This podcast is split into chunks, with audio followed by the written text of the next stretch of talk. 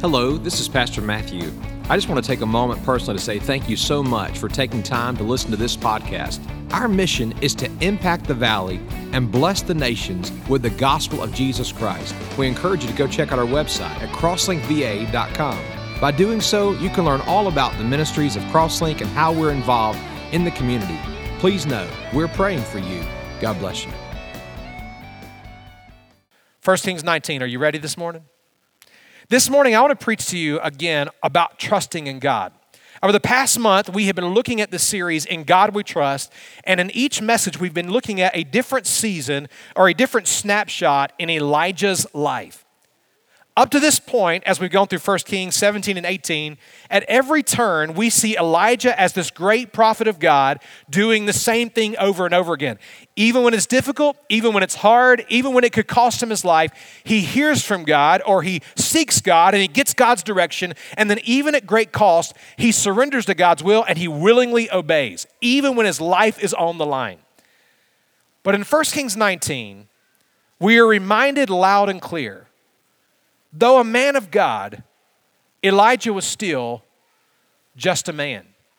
The Bible tells us in James chapter 5 something about interesting about Elijah. It literally says that Elijah was a man with like nature as ours. Which means even though he was called of God and was a man of great profound faith and was a man who honored God in so many ways, he still had a nature, a nature just like us. He experienced strengths and weaknesses, joys and sorrows. He experienced great passions and great disappointments along the way. He experienced it all. He had a nature like ours. As we study his life in 1 Kings 19, we see loud and clear, as the old adage says, the best of men are but men at their best. The best of men are but men at their best. And what that means is simply this it's a reminder that all men all of us, male or female, we've all sinned against God. We've all fallen short of His glory. We all have messed up along the way. We all need God's grace and mercy in our life. See, it's easy when you're looking at a prophet of God like Elijah. It's easy when maybe you're looking at a, a pastor or a, a leader of some sort. It's easy to put them on a pedestal of praise that they were never intended to be on. If you want to watch my life long enough, I, I, hope that I will live my life in such a way that honors the Lord Jesus Christ and represents Him to the world. And I pray and I strive to live my life in such a way that I could look at you as our, our family of believers and I could say, Follow me as I follow Christ. But the harder you look at me, the closer you examine, you'll quickly find that we have something in common. And that is that we are all humans. We've all fallen short of God's grace. We all need His mercy in our life. Perhaps nowhere is Elijah's humanity more evident than in this moment in 1 Kings chapter 19. Here, this great prophet of God finds himself in a very dark place. But here's what I want you to see this morning. Even in the dark places of life, God is still there. I don't know what place you're in today. I don't know if you're in a place of great joy or great sorrow, of great delight or great despair, but I do know this that God will meet you there. 1 Kings chapter 19, I want us to look this morning at the reality of trusting God's presence. If you're physically able, would you stand to your feet for the reading of God's word?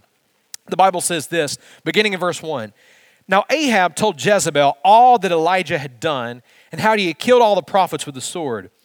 Jezebel sent a messenger to Elijah saying, So may the gods do to me, and even more, if I do not make your life as the life of one of them by tomorrow about this time. In other words, she gave him a death sentence. Within 24 hours, his life would be gone.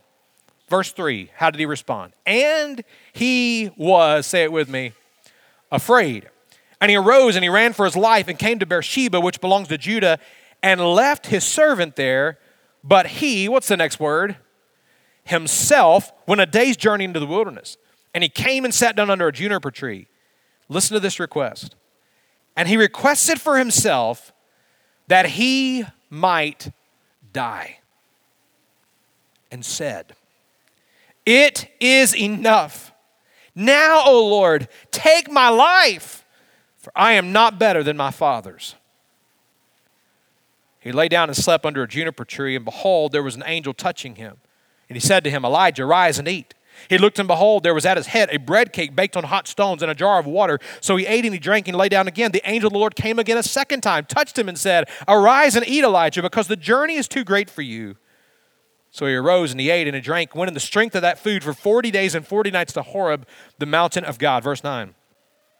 Then he came there to a cave and he lodged there. Behold, the word of the Lord came to him and he said to him, What are you doing here, Elijah? He said, I've been very zealous for the Lord, the God of hosts.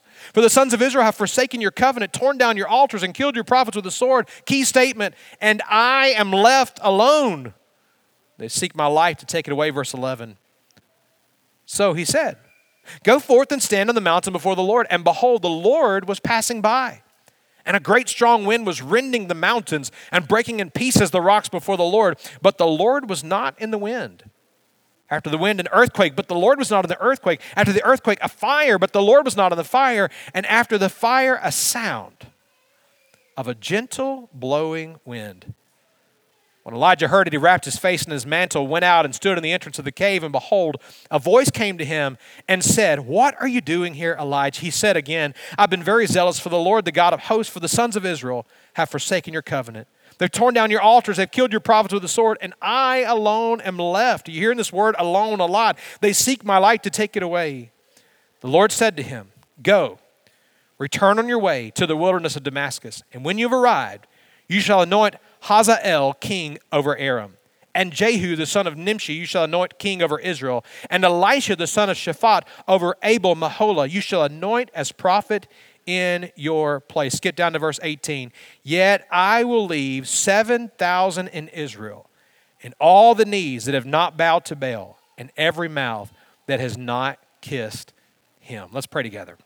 Father, I thank you this morning for your love for us. I thank you, God, that even in our dark times, you make us aware of your presence to shed light in the midst of the darkness, to give hope in the midst of hopelessness. And so, God, I pray today that you would speak your word of truth into each of our lives, that we would be transformed, that we would be saved, but we would also be delivered from the dark despair that Elijah himself found himself in. Father, we ask these things in Jesus' name. Amen. God bless you. you may be seated this morning. This morning I want to preach on the subject trusting God's presence. Trusting God's presence.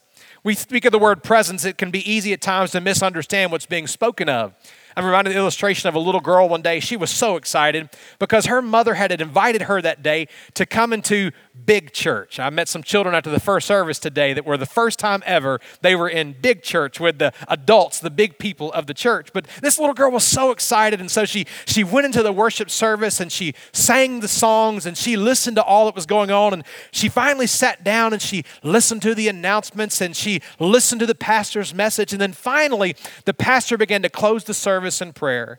And as the pastor closed in prayer, he said, Lord, I thank you for your presence here today. Thank you for your presence and the way that you have worked among us today. We thank you. And he kept saying the word, We thank you for your presence.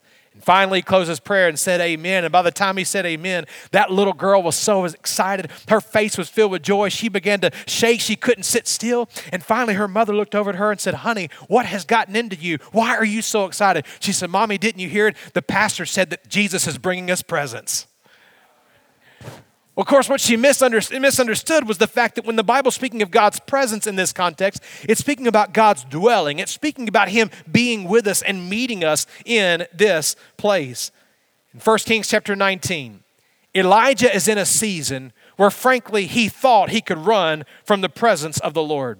But even in the midst of his dark time, he would find that God was right there with him. David said it this way in Psalm 139, verses 7 and following. He said this. Where, Lord, can I go from your spirit? Or where can I flee from your presence? For if I ascend to heaven, you are there. And if I make my bed in Sheol, behold, you are there. If I take the wings of the dawn, if I dwell in the remotest part of the sea, even there your hand will lead me, and your right hand will lay hold of me. If I say, Surely the darkness will overwhelm me, and the light will around me will be night, even the darkness, O Lord, is t- not too dark for you and the night is as bright as the day, and darkness and light are alike to you. What David said in that moment was simply this whether I'm in the dark or whether I'm in the light, whether I'm in the mountain or whether I'm in the valley, the Lord is with me and he will take care of me. Elijah's in this moment in 1 Kings chapter 19 where he was going to learn this lesson firsthand in a powerful way. The Bible doesn't sugarcoat it, the Bible doesn't dismiss it. We see a very sobering reality in Elijah's life. The prophet of God gets to such a low place, such a dark moment, that he would find himself under a juniper tree and he'd look to God and he'd say, Enough. I- have had enough. God, I can't take anything else. God, I can't take another step. God, I'm overwhelmed. God, would you take my life? I wonder this morning if you've ever been in such a dark place. Have you ever been in a place where you felt so overwhelmed with, with grief and so overwhelmed with sorrow, maybe so overwhelmed with sin, so overwhelmed with the sin that's been done against you? Have you ever been in that place where you're so overwhelmed, where frankly, the only thing you saw the opportunity to do was to throw in the towel, to give up? You'd had enough. You couldn't move on any forward, any further. It's exactly where Elijah's at. Maybe it comes as a shock to you to hear that one of the most dynamic men of God that the Bible records in the life of Elijah would get to such a low place. Maybe we would reason our minds, how is that possible? How can a prophet of God get to such a dark place where he would beg God to take his life? Fact of the matter is, when you study Scripture, though, you quickly learn that Elijah was not alone. Moses, Samson, Solomon, Job, Jonah, even the Apostle Paul reached the point in their life where there was such despair and such hurt and such heartache that they didn't know how to move forward. Some of you say, oh, well, that's because they're men. Well, even Rebecca experienced the same. Pastor, what are you saying? What I'm saying to you is this we are all sinners in need of God's grace, His mercy, and His help. While none of us want to get to this place, all of us can get to this place. And so, what I want us to see this morning as we study God's word in the life of Elijah here in 1 Kings 19 is I want us to make two key observations. The first is I want us to see the steps that led Elijah to this low point. But then I want us to see what God did to deliver him from this place. It's important for us to identify the steps, or else we will be completely ignorant of the enemy's schemes. And God doesn't want us to be ignorant of the enemy's schemes. But it's also important for us to know where to look and how to who to turn to, how we respond in that moment. 1 Kings 19, I want you to see two things primarily. The first thing is I want you to see man's pit of despair. Man's pit of despair.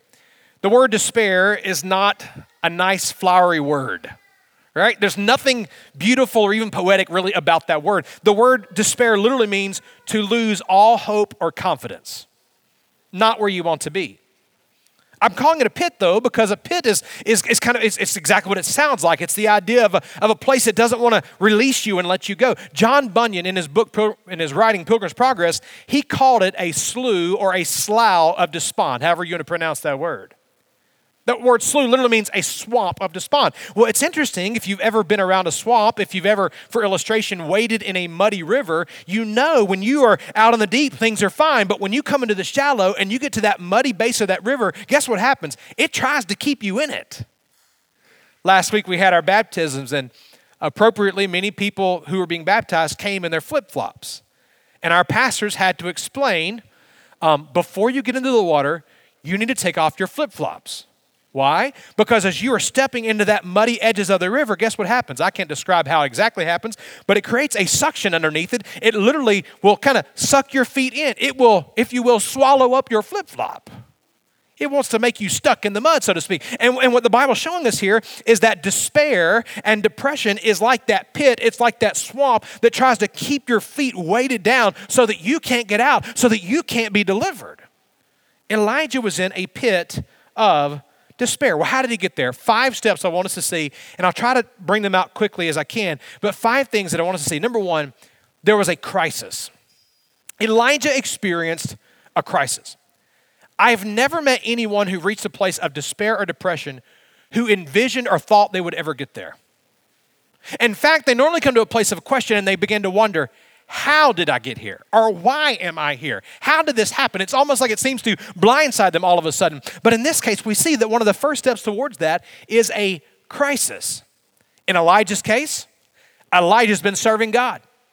Elijah's been faithful to what God called him to do. Elijah's been bold in what God called him to do. He has literally lived by faith. He's put his life on the line. He's just experienced on Mount Carmel that the people of God have bowed to worship God and they've said, The Lord, He is God. And I'm sure in this moment, Elijah anticipated that because of his obedience and because of his faithfulness, there would be blessing and that God would be looking out for him. But the very next thing the Bible tells us is this Jezebel put a death warrant out on his life. 24 hours, she said. In 24 hours, I will make you as one of the prophets of Baal. You will be destroyed. You will be gone. And the Bible tells us there suddenly is a crisis. Now, for us today, sometimes it's hard to diagnose a crisis because we see them very differently. What may seem to be a crisis to you may not seem to be a crisis to me, and what may be a crisis in my life, you might look at and say, Are you serious? It's kind of like, in some ways, a paper cut. If I were to have a paper cut today, I really wouldn't think a whole lot of it, other than the fact that it would probably annoy me for a while. But you have someone who's on blood thinners with serious health problems and they have a paper cut, it's a totally different experience. See what I'm saying? When we face a crisis, we have different perspectives of those things. And there's all sorts of crises that we can have in our life. It could be the death of a loved one. It could be the betrayal of a friend. It could be the abandonment of a spouse. It could be words that wounded deeply. It could be a lie that someone told to you or lived before you. All those things can put you in a place of crisis. It could be a job loss, financial loss. It could be a, a loss of hope in some area of your life. It could be a physical crisis, a serious diagnosis a traumatic experience, a car accident that leaves you completely uh, altered in the process of life. What I'm saying to you this morning, there's all sorts of things that can bring us to a place of crisis. And sometimes it even make it even more challenging. It's not just a one time event, it's a series of crises that come. Like a one, two, three punch that pops you in the chest and leaves you without breath. A series of events. Professional Crisis Center defined it this way Crisis is a state of feeling, it is an internal experience of confusion and anxiety to the degree that, listen, formerly successful coping mechanisms they fail us and ineffective decisions and behaviors take their place. As a result, the person in crisis may feel confused, vulnerable, anxious, afraid, angry, guilty, hopeless, and helpless. Perceptions then are often altered and memory can be distorted. Doesn't that explain a lot about what Elijah's facing? Ahab has left Mount Carmel. He's gone home to wicked Jezebel. When he gets there, she's waiting for him. And she's like, Tell me what happened at Mount Carmel. Tell me how, how Baal answered the people's prayer. Tell me what took place. And Ahab has to look at her and say, Honey, that's not what happened. What happened is all the prophets of Baal, 450 of them, they were praying to the god Baal and they prayed day, I mean, like hour after hour. They were jumping on the altar, they were cutting themselves to get his attention, and he never heard, he never answered. I mean, I'm telling you that he never responded at all. And then Elijah, the prophet of God, he came over here to the altar. He built it up. He prepared the ox. He had 12 barrels of water put on it, and he prayed to his God, and fire immediately fell from heaven. Not only that, Jezebel. All the people around, except for the prophets of Baal, they all bowed to worship and announced that Yahweh, the Lord, He is the true and living God. And the false prophets of Baal, that day, that very moment, God judged them. He had them destroyed. They were, are no more. Jezebel heard. Elijah made a laughing stock of Baal. Elijah destroyed my favorite false prophets of Baal, he's going to suffer the consequences. I'll have him killed. In this moment, Elijah is in a time of crisis. But in this crisis, I want you to see how he responded. Second thing I want you to see of this step. Please understand these steps towards depression or despair do not stand alone. They destructively build upon one another to ultimately accomplish the enemy's goal. Notice what happens. The Bible says in verse 3 and he was afraid. Now, we would hear that today and we would think, oh, the common logical response is that. I'm sure if someone said to you, you got 24 hours to live and I'm taking you out, I imagine you're probably going to have a little anxiety about you. Elijah was afraid. But I'm reading this and I'm sitting here for a moment thinking, wait a second, time out, Elijah. You haven't been afraid yet. I mean, go back and read 1 Kings 17 and 18, and you'll find literally three different times that God called Elijah to do something that seemed crazy. It seemed extraordinary. It, it seemed literally that it would probably cost him his life. He goes and confronts Ahab. Then he goes to find a uh, goes to a Gentile region that was led by Jezebel's father. And then he goes and confronts Ahab again. And you're reading, and I'm like, man, this guy's got some boldness. He's got some courage. He's got some conviction. He is standing strong for God. But Jezebel speaks and he's running like a scared chicken. What's the deal? How did he get to this place of fear? I mean, from a distance, looking into Elijah's life, I'm looking at him and I'm thinking, what are you doing? Hasn't, hasn't God shown his faithfulness in your life? I mean, Elijah, don't you remember how, how, how in the midst of a drought, God took you to the brook Cherith, and over a year, He provided for you food and meals twice a day, and He provided water? Don't you remember how God provided for you? Elijah, don't you remember how when the brook dried up, God took you to Zarephath and a widow there, God provided every day by putting flour and oil in the cupboard and he took care of you? Don't you remember that? Elijah, don't you remember when the lady's son died? You prayed from heaven, you prayed to heaven, and God from heaven revived the child and he gave life to the Don't you remember that? Elijah, don't you remember at Mount Carmel you prayed to God and God sent fire from heaven? The fact of the matter is, is that his fear was not based on a lack of God's power and presence. His fear was based upon the fact that he was now walking by sight and not by faith. What's happening in this moment, and something interesting, is that every other time you see Elijah's life, we see him being sensitive to the Lord's leading, we see him seeking God's will, and then we see him acting in faith. But in this moment, he didn't take time to seek God. He didn't take time to say, God, what would you have me to do? He didn't take time to say, God, where are you in the midst of this? He didn't take time in the midst of that. And as a result of that, he began to walk by sight. And in walking by sight, it led him to walk in fear. We must always remember that we are continually tempted to walk by sight and not by faith. And the end result will always be fear. I say, oh, not me, Pastor. I'm not going to walk in fear. Friend, I want to tell you this morning, we are all capable of walking in Elijah's footsteps. All of us. But I want to encourage you when those times come that bring fear. When you get the report from the doctor that it doesn't look good. When you get the news that that loved one is gone. When you find out that your employment is over. When you find out and you find yourself in a situation where it seems that there is no hope, I want to remind you this morning that the same God who was God in the mountain is still God in the valley. The same God that brought you to the light, He's still God in the darkness. Isaiah 41 says it this way God says, Do not fear, for I am with you. Don't anxiously look about you, for I am your God. I will strengthen you. Surely I will help you. Surely I will uphold you with my righteous right hand. Or Jesus said it this way in John 14, 27 Peace I leave with you, my peace I give to you. Not as the world gives, do I give to you. Listen to this statement do not let your hearts be troubled, nor let it be fearful. Don't let your heart be fearful. In other words, the only power that Satan has to cause fear is the power that we give to him. So instead, let's resist him by putting on the armor of God and standing firm in our faith, according to Ephesians 6. There's a third step, isn't there? It goes from crisis to fear to a very subtle step but man, one that can be brutal. It's the step of isolation. Step of isolation. So often, when someone's struggling, we tend by nature to isolate and separate. Maybe we're ashamed of what someone will find out. Maybe we're ashamed of what we've done. Maybe we're afraid that no one will accept us or like us anymore. But for whatever reason, we isolate. Here's Elijah. Elijah gets the word that Jezebel wants to kill him. She's literally declared within 24 hours he'll be gone. And the Bible says he takes off running. Now he's fleeing for his life, but little does he know because he hadn't stopped to seek the Lord, he's also running completely ahead of the Lord. The Bible tells us he goes to a region that literally of Beersheba was 90 miles away. Now, let me ask you a question.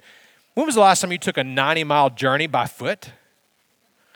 I can just tell you, it's not something I'm planning to do any day soon or in my lifetime for that matter, okay? Just to be honest about it. A 90 mile journey away from the crowd, away from the people of Mount Carmel, away from Ahab and Jezebel, away from everybody, 90 days, or 90, 90 mile journey. And then he gets to Beersheba. He has a servant with him, and he tells a servant, You stay behind. I'm going into the wilderness. He goes into the wilderness a whole day's journey. In other words, the guy wants to be alone. If somebody gets up and runs 90 miles, they want to be alone, okay? That's where he's at. He wants to be alone. He thinks this is what he needs. He thinks this is what he's best because he's functioning on his reasoning. But please understand this. While there are times that we need to separate from the crowd to be alone with the Lord and relate to Him, there are also times that the last thing we need is to be alone. Because it is often these seasons of isolation and separation that provides, frankly, a playground for, de- for, the, for the devil to work in our life. It provides us, it puts us in a place of weakness and vulnerability where we are completely given into all the lies of the enemy. Here is Elijah in 1 Kings 19, and he literally is running as far as he can. And the scripture tells us in verse 4 that literally he himself went a day's journey. He's getting alone away from everything. Please understand, all of God's servants are likely to do foolish things when they run away from God's will. When we begin to walk by sight and depend upon self, we are all destined for failure. Here he is.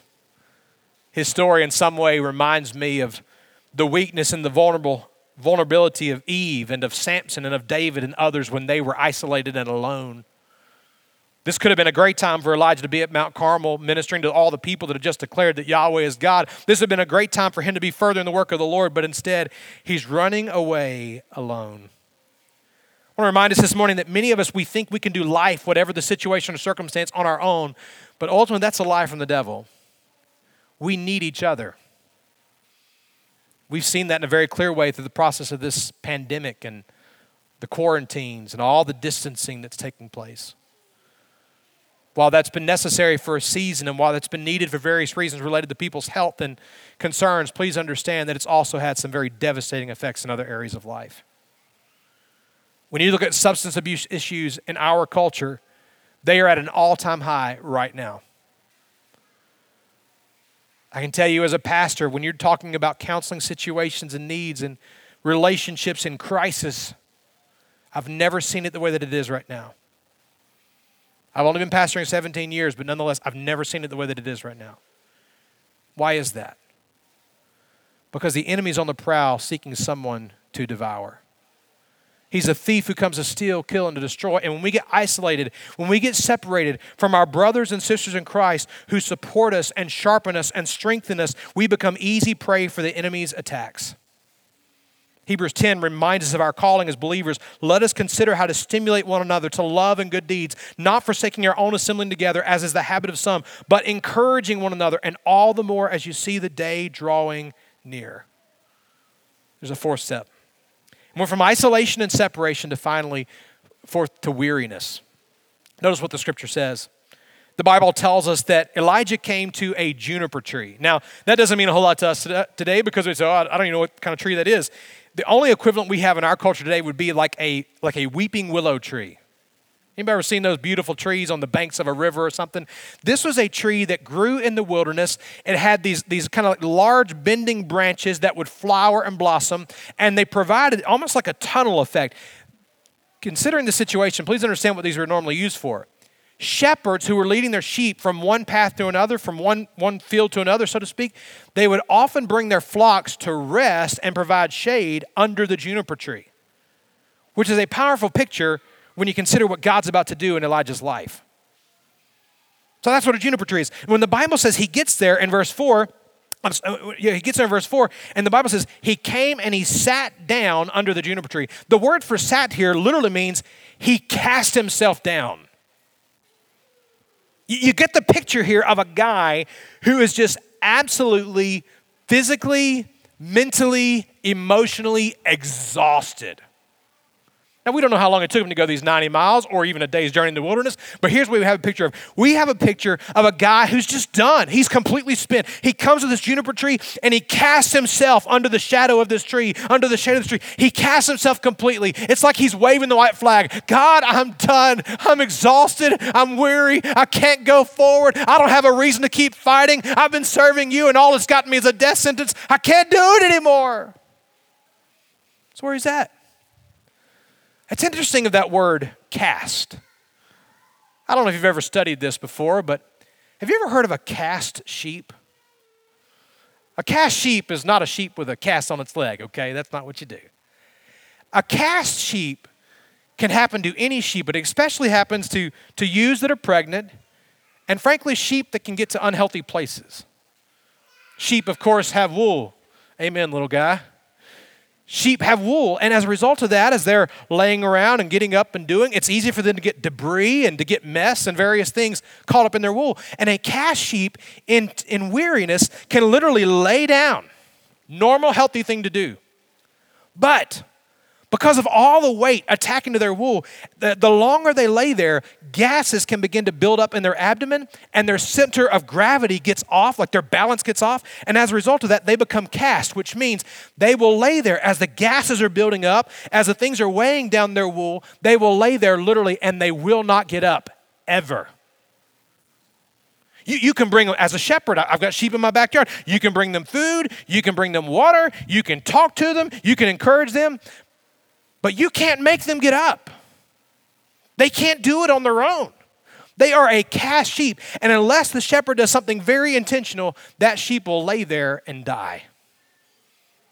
Elijah was like a cast sheep, completely weary and exhausted, weighed down. And as a result of that, his weariness led him to a final thing, and that is this it led him to wrong thinking. Wrong thinking. Or, as some counselors call it, stinking thinking. That's what it led them to. Let me ask you a question. You ever had any stinking thinking that you've struggled with? You say, Pastor, what are you talking about? That sounds like a potty word. I can't believe you'd say that in pulpit. Stinking thinking. Stinking thinking is when you begin to believe the lies that are running through your head. And that's what you begin to dwell on. Here's Elijah. Where do we see this? We see this in verse 4, Elijah cries out, Oh God, take my life. But listen to the next statement. Why? For I am not better than my fathers. What? time out, Elijah. Who said anything about comparisons? What in the world does your father and your grandfather have to do with this moment? I mean, I mean, really, how did you get this idea, Elijah? Oh God, go ahead and take my life because I, I'm not as good as my father. I'm not as good as my grandfather, and I've just been a disappointment. You know what's happening in this moment?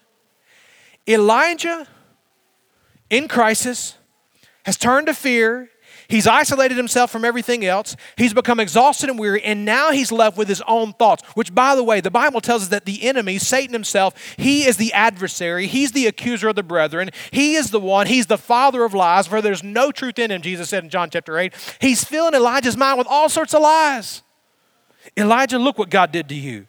You've been serving God, and look at the result of this. God, you got a death sentence on your life right now. Oh, God, God, yeah, He provided for you back then, but He just did that because He knew He was going to take you out by Jezebel. That was His plan. Elijah, look at all the stuff that's going on. There's no way you're going to make it. Elijah, you're a failure. Uh, yeah, all those people bowed to worship God, but you should have stayed there. You should have served here. You should have done that. You should have built a big following for God. Elijah, look at all the time you've wasted. Elijah, you're a failure. Boy, if your father and grandfather could see you now, they'd be such a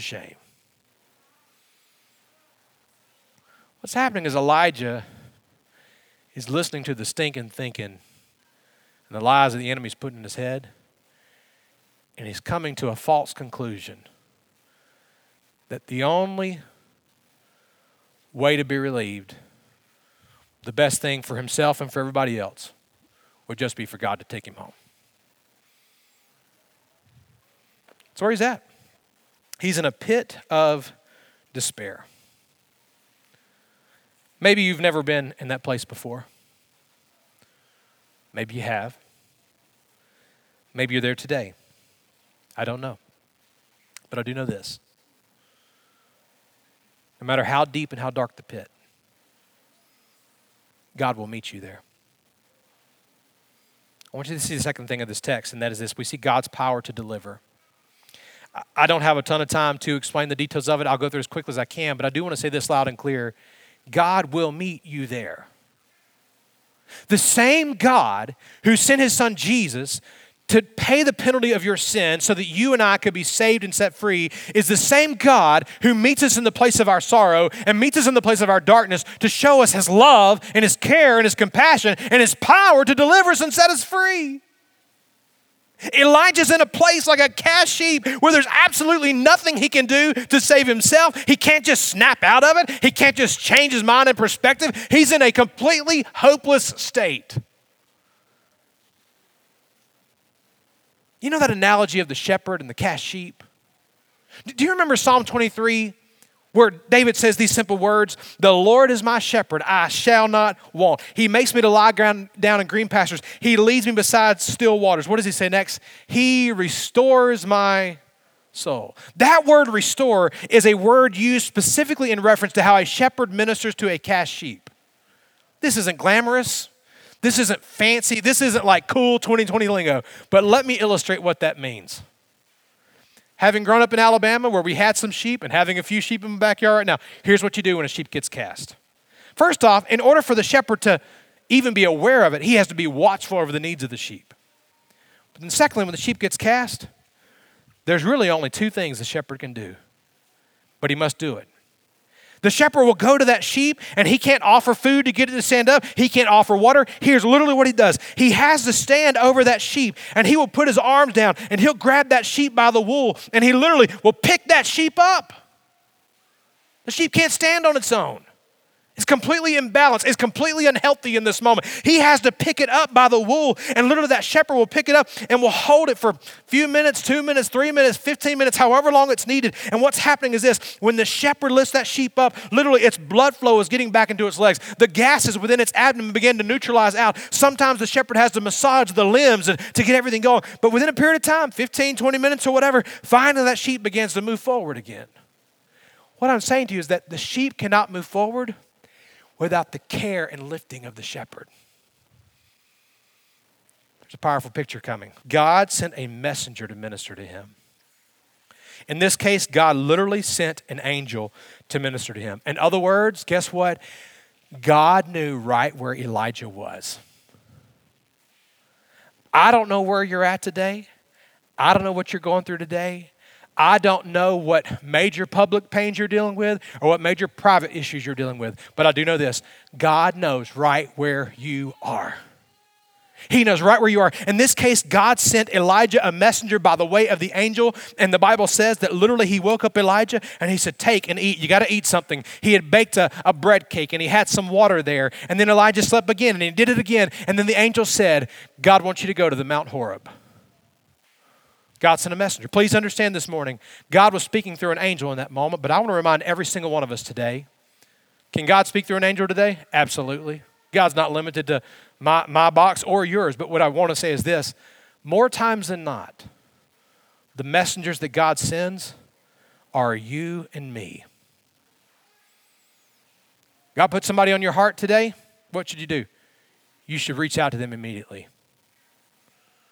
Oftentimes, the messengers that God sends our way, we think, well, it's got to be the pastor, it's got to be that deacon or whatever else. But and that might be wonderful. But the bottom line is, more times than not, it's the neighbor across the street. It's the coworker in the next room. It's the, it's the random parent from the soccer team I used to coach that randomly shows up with a word of encouragement. Sometimes God moves in incredible ways, but God sends a messenger in those times of need. Secondly, I want you to see this God met him in his time of need. Not only did God send a messenger, but God personally met Elijah in his time of need.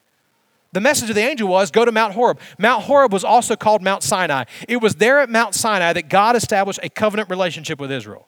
It was there at Mount Sinai that God had given them the Ten Commandments. It was there at Mount Sinai in Exodus 33 that God passed by Moses and Moses saw God with his own eyes. It's in this moment that God looks at Elijah and says to the angel, Go to Mount Horeb. Elijah goes to Mount Horeb, but we see pretty quickly he's still living in fear because as soon as he gets to the mountain, he goes and hides in a cave. God, why am I here? Somebody's going to kill me. Everybody's looking for me. God, how's this going to happen? Why am I here? He hides in a cave, and the voice of the Lord comes to him Elijah, I want you to see me. Elijah, I want you to learn something about me. Elijah, I want you to have a fresh vision of who I am. See, see, as long as Elijah was wallowing in fear, in isolation, in misery, as long as he was wallowing in that, God, I'm all alone, it's just me, there's nobody else. As long as he was there, he would never move forward with God. But God wanted him to bring him out of that. The Bible tells us that there was a great wind there was a great wind, but God wasn't in the wind. There was a great earthquake, but God wasn't in the earthquake. There was fire, but God wasn't in the fire. And then the gentle small voice. And Elijah knew it was the voice of the Lord. Elijah closed, covered his face with his mantle, and he walked outside to meet with the Lord there. So, Pastor, what's God doing? God's doing in this moment is this. Warren Wiersbe says it best. All that is needed to get renewed for service is a fresh vision of the power and glory of God. As long as Elijah was focused on himself, he would never be fit for service. But in getting his focus on the Lord, he was ready for the next step. Third thing I want you to see is this God gave him a mission. God gave him a mission. Please understand, I imagine we don't like the difficult and dark times, but there are some things that God will only reveal through those difficult and dark times. In Elijah's case, here's what God did He got Elijah to a place where he had Elijah's undivided attention. And here's what he said Elijah, I'm not done with you. Elijah, I still have a purpose for your life. Elijah, I still have a mission for you to accomplish. Elijah, I still have a plan. Here's what it is there are two kings who need to be appointed, and there's one prophet to be ordained, and they can't move forward into my calling and plans for them. My purpose will not be established amongst my people until you are faithful to do what I've called you to do. What I want you to see is this there in that place of misery and despair, God revealed himself to Elijah, and he gave him an absolute crystal clear picture of his next steps. So, Pastor, what are, what are you saying? Here's what I'm saying to you. None of us like those dark times. But if we are sensitive to the Lord's leading, He will meet us in that time. And there are things that He will reveal about Himself and about His purposes for our life that we would have never known otherwise. He gave Elijah a mission. As long as Elijah stayed wallowed in sorrow and misery under the juniper tree, he would never again be effective for the Lord. As long as he is paralyzed by fear, reliving the incredible crisis, isolating from others, he could have never gone forward. But in this moment, he understands God's purpose and God's mission, and he's willing to go. Which brings me to the final point, and that is this God comforted Elijah in a personal way. You remember Elijah runs away by himself to get away from everybody. God asked him twice, Elijah, why are you here? And twice, Elijah says, I'm all alone. God, I'm the last one standing for you. God, I'm the last messenger for you. I'm all alone. And God tells him in verse 18, No, I know you don't see it all, Elijah. I know you don't understand it all. But Elijah, I want you to know something. There are 7,000 people in Israel who have not bowed a knee to Baal. Your work is not in vain. My name is still great and greatly to be praised.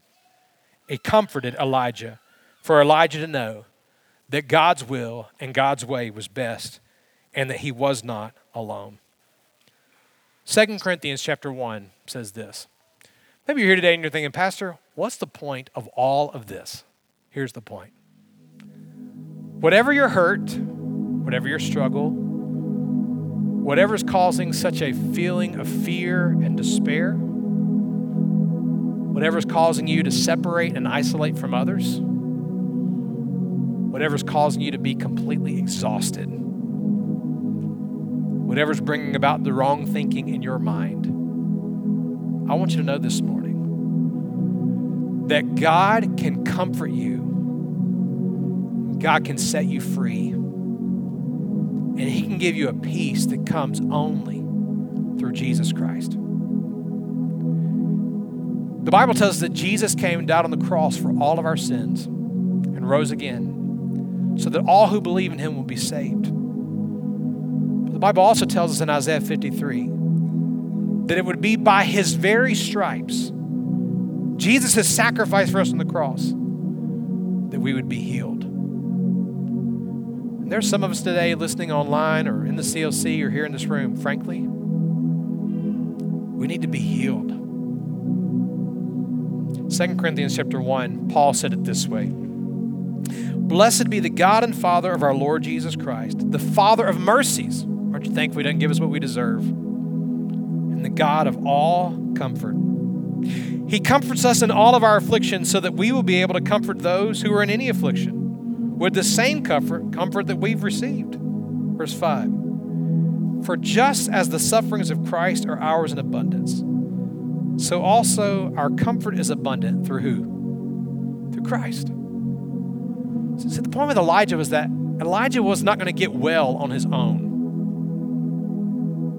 Elijah wasn't going to get well by trying to do a bunch of good works. No, the only way Elijah was going to get well was by drawing near to God. For us today, I want to encourage you to be reminded that we can be made well, we can be healed. It's called trusting God's presence because Elijah thought he could run from God and he, he thought that God wouldn't know where he was, but God knew all along. And when God met him in his point of need, God revealed himself in a powerful way. My prayer for each of us today is that God will reveal himself in a personal and powerful. All over the building, will you bow your heads to me for a moment? Father, I pray that very thing, that you would reveal yourself in each of our lives in a personal and powerful way. Lord, none of us want to be in a place of despair, and yet, God, I'm so thankful. I'm so very thankful that even in that place, you meet us there. And as we surrender to you and trust you, you deliver us and set us free. God, we learned that loud and clear from Elijah's life. God, I thank you in my own life. When I was in that place of despair, I thank you that you met me. I thank you that you ministered to me. And there you gave me a clearer picture of your calling and your plans for my life. God, I thank you for that. And Lord, what you've done in my heart and life, I, I pray you do the same in the lives of others today, especially those who are struggling. God, may today be the day that we we don't proudly sit in silence, but instead that we humbly bow before you and cry out for you. I pray in Jesus' name. Thank you so much for taking time to listen to this podcast. We encourage you to come and join us right here on our campus. We're located right next to the county fairgrounds here in Harrisonburg, Virginia. If you have any questions about the church, any question about the message, feel free to email us or call us and let us know. And we look forward to seeing you soon. God bless you.